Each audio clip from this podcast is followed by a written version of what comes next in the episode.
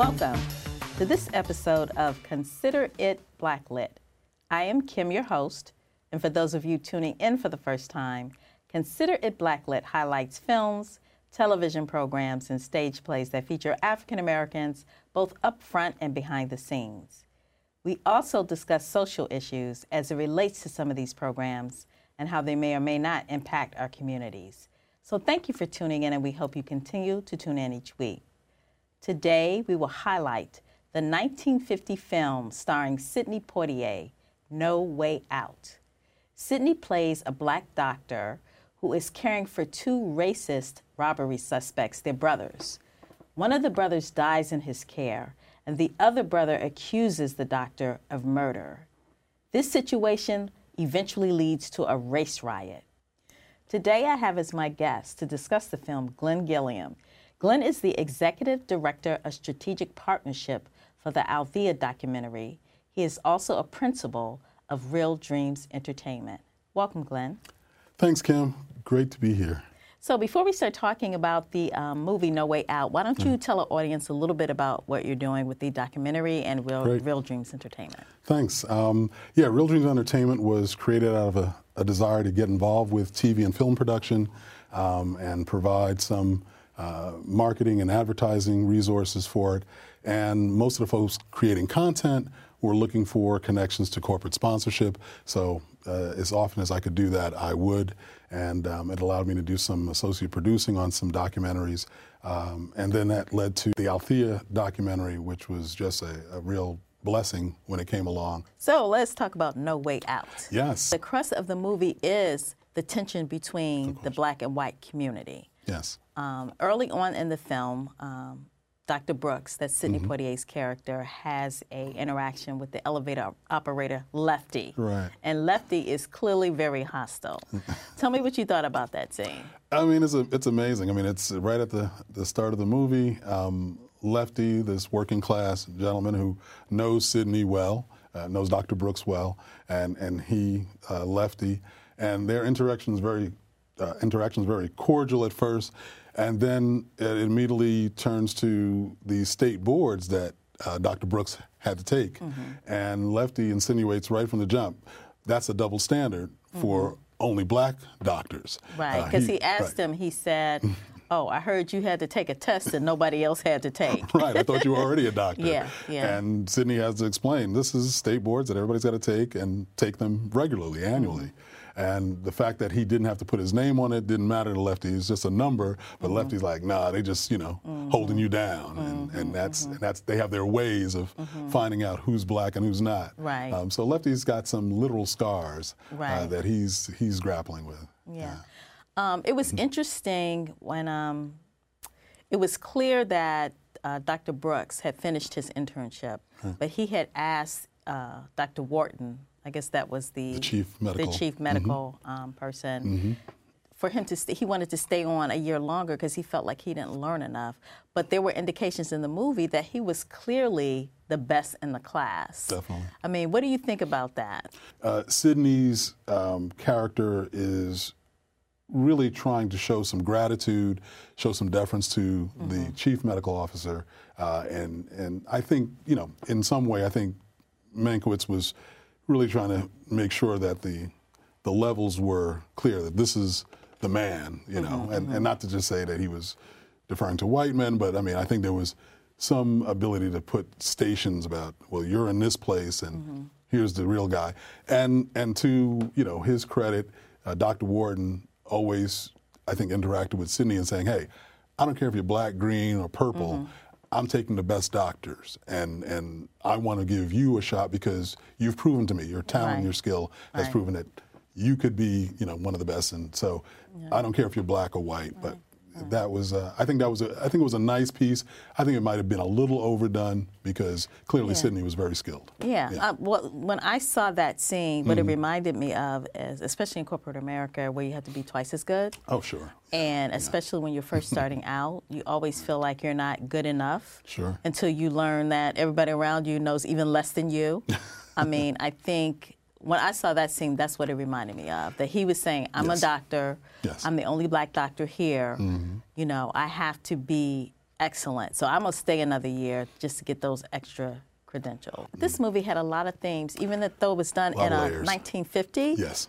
There's so much that can still be applied to today, and that's what was amazing about this movie. and it's kind of sad too, Yes. because a lot of the themes are exactly the same. No, yeah.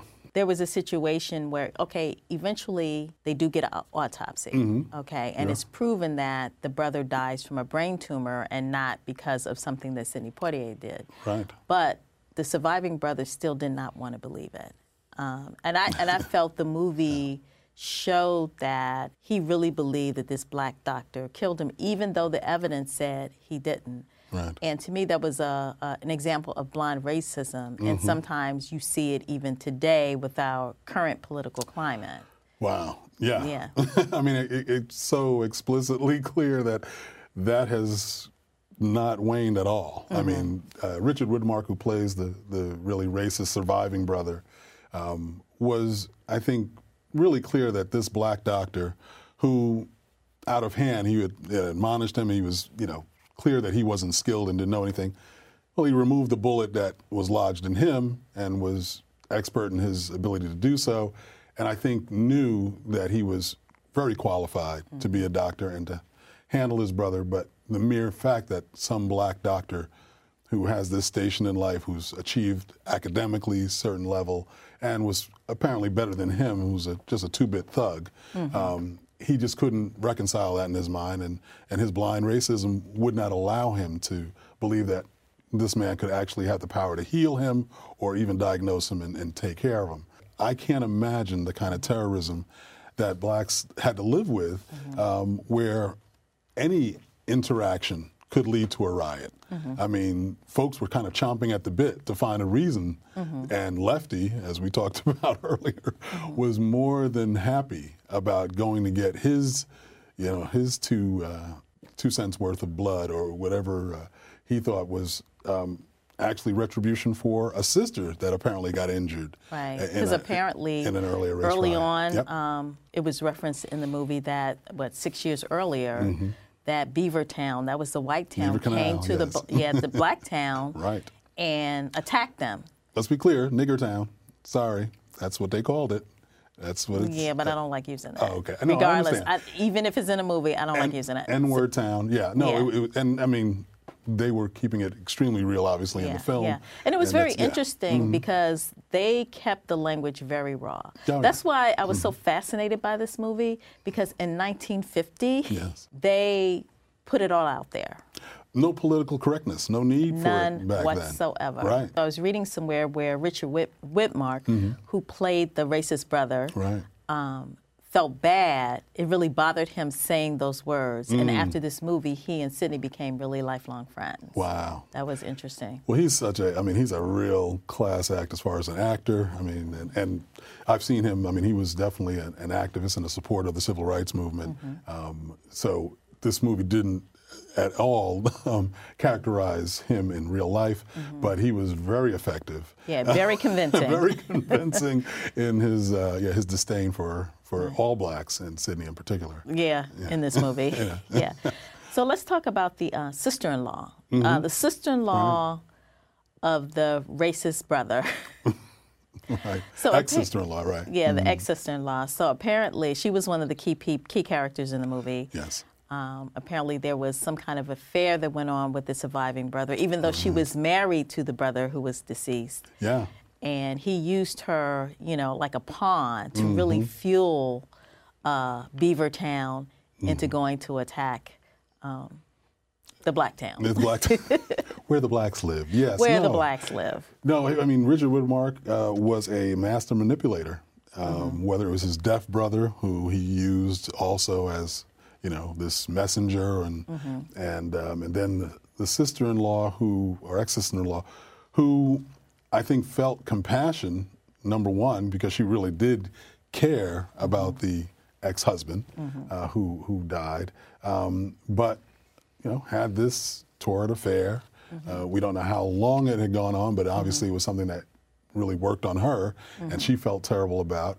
Uh, and Richard Widmark really lustily um, enjoyed having that over her, um, and and and then twisting her to believe that um, this doctor, in particular, along with the chief medical officer, had nothing but her worst uh, interest in mind, Right. and wanted to use the autopsy to chop Johnny up and Right, and, right. and you know make a mockery of this Beaver Canal resident. Right. Just really, it was a very it was very effective. Mm-hmm. Um, but thankfully, she had uh, she had some real good in her uh, Mm-hmm. as she was able to kind of see through that and, and really deplored the fact that this was going to lead to a race riot. Right. When she saw them preparing to get ready to, to To beat and kill these folks, Yeah. um, it really weighed on her. Yeah, that's you know that's what drew me to this movie. Why I was so fascinated by it. Right. Remember, it was 1950. Yeah. Okay, and in the movie, the blacks get wind of the pending attack. Right. So they get everybody together. Yeah. They go over to Beavertown and they attack the whites. Yes. And it seems like they were victorious. Oh, yes. So it's 1950, and this main movie from a studio they're releasing. It's amazing. Yeah. Mm-hmm. No, I, well, what was what was interesting is kind of a little backstory with that. How did Lefty and, and the crew find out? Well, it was this Oh, yeah. barber who could pass for white.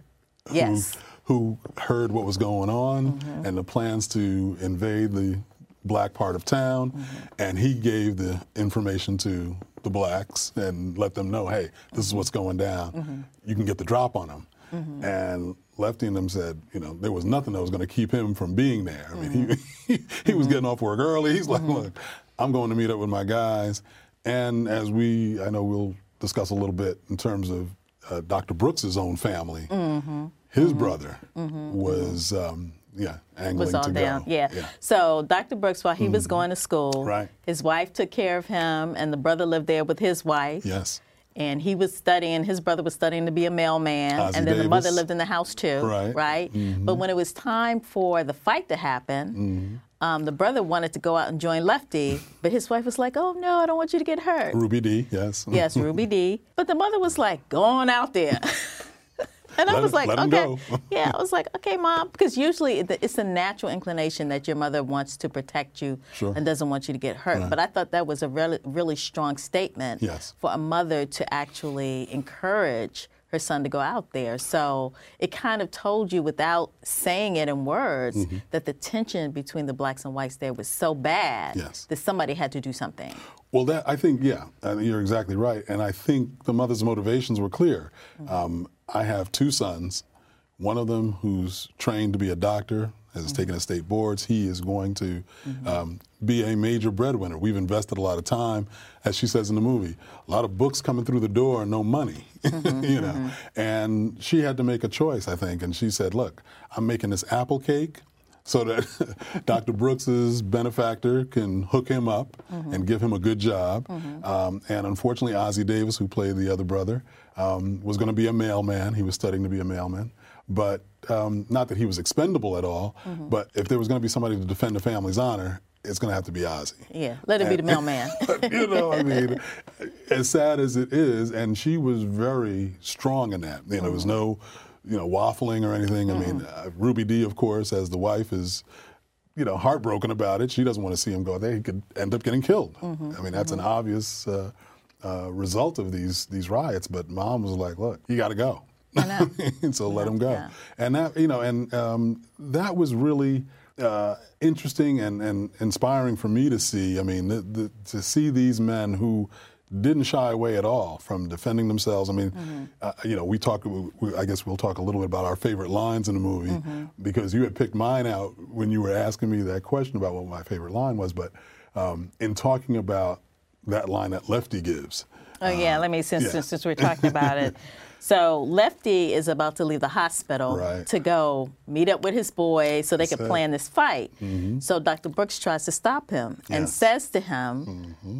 "You know, we're better than that." And he says, Well, he said, look, let me just clarify. He, just, Okay. he says, if you go, you're no better than them. "Right." So then he says, The lefty says, yes. "Ain't that asking a lot?" Yes. for us to be better than them when we get killed just to prove we are just as good. Exactly. I mean, I that, thought that was that was it for me. I mean, Yeah. that, that line really is so uh, such a declarative statement about where the black community has been in this country since we've been here. Mm-hmm. And they they had amazing. literal examples too, Sure. because Yes. he made it clear that look at my face, see this scar. This is what happened the last time they Mm-hmm. Right. attacked us. Exactly. And he said, my sister is still in a wheelchair, so it's almost they were in a situation that they had to act, or something worse could have happened to them. Oh, no question about it. I mean, this this was this was no um, this was wasn't about ah, maybe we'll get no. I mean, you're either on or you're dead, and that's really um, your, your your life is in your hands, and that kind of uh, consistent terrorism was a, a part of the unfortunately the life. Uh, during Jim Crow and during those times, and uh, Because it was very interesting that neither side wanted to go to. That wasn't an option to go to the police. Like not even Oh, no. Dr. Brooks didn't even call up the police. No. You know, Lefty didn't call the police. Oh, they're about to attack, attack us. Well, I mean, and, Yeah. and, and that's I think that's one of the interesting parts that uh, director Mankiewicz, film writer Mankiewicz, um, didn't get into that piece of it because we all know real history uh, how police departments acted. Uh, with blacks, uh, many times police departments were the place, the source of Klansmen, especially in the South. But uh, you know, you had you had the folks who were most racially biased uh, wearing the uniform, um, being judges. I mean, you know, we, we had all the odds against us in so many of those situations, and the police were, you know, a contributing, uh, unfortunately, uh, enemy when uh, when you know blacks were looking to either defend themselves. I mean, whether it's Rosewood or whether it's you know, any, we know we know the stories Black Wall Street. Um, the police were in on it with, unfortunately, the white gangs, and um, or, you know, think of Swartz and um, Goodman Chaney and and Schwerner. Um, the police were complicit uh, so many times, and that's unfortunate. And that's uh, that's a history that is not totally separate from what we're dealing with today. Unfortunately, that excessive force, that police brutality, that mindset, unfortunately, doesn't pervade obviously all of police departments. But there are too many rogues who um, don't see the humanity in Right. in the black community, and, and unfortunately feel that they can get away with some of these things. And But, clearly yeah. in 1950, in this movie, Mm-hmm. in the community, they felt like nothing was done from the first attack. right. So they had to do something. And that could mean some part of why the mother was like, yeah, go out and do something. Yeah. Don't let them come back into our community and hurt our daughters and our children. No question. Yeah. I, I mean, I, you know, and I know there was a part that that you were um, talking about discussing where the riot has taken place. You have all of these patients, all of these Mm-hmm. people who've been beaten, shot, what have you, in the ER at his hospital, and he's on staff. Mm-hmm. And unfortunately, you know, coming from Beaver Canal, the mother of one of the injured parties, white parties, um, didn't like the fact that Dr. Brooks, Sidney Poitier, was attending to her son and literally was berating him and ended up spitting on him. And, you know, I'm sure that wasn't uncommon, unfortunately.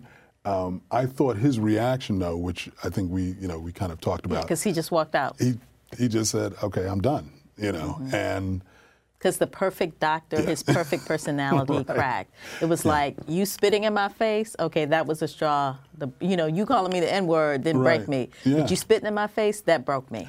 I mean, Richard Widmark hits him in the beginning when Mm-hmm. he's examining his brother, no problem. But this woman spitting in the face was the last straw. Mm-hmm. And that was a little bit of, um, uh, not that it was unbelievable, it was tough to think that what he had to go through to get his, his uh, internship, to be this doctor, to withstand so much, and to allow that incident to say, okay, I'm going to abrogate my responsibilities to be on staff here when it's clear they were overwhelmed. I mean, I, I thought that was a little, that might have been the only part I thought there was a little bit of a stretch there. But um, they. But that is yeah. the that is the time that he decided to confess to the murder. Right, exactly. Because remember, he was trying to get them to do an autopsy, autopsy. at the beginning, and they wouldn't do it. Yeah, yeah. Mm-hmm. So by him confessing, then he forced the autopsy, and they were able to prove that the brother died from a brain tumor, and he did not kill him. Very So, clever. yeah. But I know you were talking about how would that apply today? Yeah. How would that apply? he'd be behind bars. I mean, you know, he's he, he was pretty much still kind of running free. I mean, hanging out with the wife. I mean, he's you know kind of. Uh, it's like, wait, you confessing to a murder? Okay, wait, you're behind bars until until It's further 1950. notice, right? You may be know- hanging from a tree. Right. I mean, you, I don't know how they they, they kind of work that magic. A little bit of license there because uh, I think it would be difficult to say that a black man could confess to a murder uh, back then. And then Um, get off so easy. Oh, the autopsy, we're fine. well, yeah. I mean, he wasn't even, he, he never spent any parts in jail at all. He never seemed to be taken in. It just seemed to be like they kind of worked that out where he could just be in the mix until the autopsy was completed. Right. Um, which, you know, was interesting. And of course, the autopsy came back as predictable. Yeah, Uh, yeah. I think in uh, real life in 1950, if he would have confessed to the murder, done and done. I mean, yeah. They wouldn't have had the autopsy, It locked him up, Right. executed him, whatever. You know. I so, think even Dr. Wharton wouldn't have been able to stop the, Mm-hmm, the onslaught of cops and anybody else who wanted to get to him. That was yeah, that was an interesting piece there. Clever move on his part to force Mm-hmm. the autopsy, of course, um, and that was because you were. You were starting to wonder how were they going to get around this. I mean, Yeah. the hospital administrator obviously Mm-hmm. wasn't going to touch it. He didn't want the scandal. Um, the family wasn't going to give their consent. Uh, and um, yeah, it just um, it was like a nice twist. Yeah, it was a nice yeah. twist. So let's talk quickly about the the writer and the director of Yeah. the movie. Um, Amazing. yeah, he um, Joseph Mankiewicz. Joseph Mankiewicz. Mm-hmm. uh, he has a, a outstanding filmography. He did I don't know all about any- Eve, Right. I don't know if there's anybody who's got a better Philadelphia one. Story. Everything. I mean. Yeah. Um, Yeah. I mean, all about Eve, um, uh, Cleopatra, Julius Caesar. Mm-hmm. Um, I mean, his his filmography is. Um, it's amazing. yeah. I mean, But I did read that the studio he worked with, they like to attack um, controversial issues. Yes. Mm-hmm. He did a movie that was centered around mental illness. Mm-hmm. Um, and we're talking back in the 1950s. He also did one about, I think it was called Pinky, and it was about a Mm. black person passing Mm-hmm. for white. Um, he did a movie on anti-Semitism. So he and his was Mm-hmm. brother, as we talked about before, wrote Citizen Kane. I mean, uh, is there enough accolades? I mean, the family's got Oscars all over the place. It's yeah, amazing. yeah. But I'm it was like, very interesting. wow, yeah, yeah. But I, I just became fascinated because, like I said, this movie where the blacks win a race riot in 1950 and they let it release. Sure. But um, I know the censors tried to get him to cut the Mm. race riot, but he refused to do it. Mm-hmm. But I guess as retaliation, they gave it a limited theater release, Oh, okay. so it was a flop at the box office. But we can see it now. Yeah, on Amazon Prime. Yeah, yes, yeah, of course. Amazon Prime. That's true. That's the way to go see it. Yeah, yeah, yeah. So as you can see, uh, Glenn and I thoroughly enjoyed this movie. It deals with some very uh, strong racial issues. Um, it was done in the 1950s. It was definitely ahead of its time. If you're interested in seeing it, I think it's Sidney Poitier's premiere screen um, performance. Uh, also, Ruby Dee and Ossie Davis were in it, and it was their first time in a movie. Also, they didn't get credited for it, but they definitely have a prominent role in this movie. So go check it out, and until next time, consider yourself blacklit. Thank you.